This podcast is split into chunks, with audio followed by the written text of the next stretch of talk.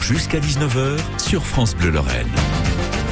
Je ne sais pas pour vous, mais moi, la paella me fait toujours penser au soleil. Oh, peut-être la couleur dorée du riz et le rouge des tomates qui rappellent le drapeau espagnol, jaune et rouge. Et peut-être surtout parce que c'est le plat national espagnol. Encore qu'il soit assez récent et originaire d'une région bien précise, la région de Valence, où on cuisine la paella au XVIIIe siècle dans de grandes poêles qu'on met au-dessus du feu, d'où le nom Le riz était facile à trouver dans les lagunes d'Espagne et il est donc devenu une des bases de l'alimentation. Du riz tous les jours, quoi, qu'on agrémentait avec ce qu'on avait sous la main, viande, légumes, ce qui fait que très vite il y a eu beaucoup de manières différentes de cuisiner la paella. C'est comme ça que dans une paella on trouve souvent en plus du riz, des moules, des gambas, mais aussi des calmars, de la sèche, des côtelettes de porc coupées en morceaux.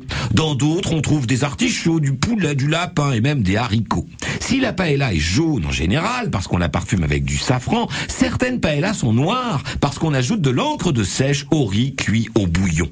En général, le top, c'est de cuire le riz en premier. On le cuit une première fois 5 minutes avant d'ajouter le bouillon, de porter à ébullition et de redescendre la chaleur du feu pour cuire le riz 20 minutes. C'est d'ailleurs le secret d'une bonne paella que de réussir le riz. Les spécialistes nous disent que si le riz est bien cuit, la paella sera bonne même si les ingrédients ne sont pas top, alors que l'inverse est impossible. Alors vous êtes prévenus, hein, concentrez-vous. La cuisine, ce sont quelques bonnes recettes comme la paella, mais c'est surtout beaucoup des corazones, de, de cœur.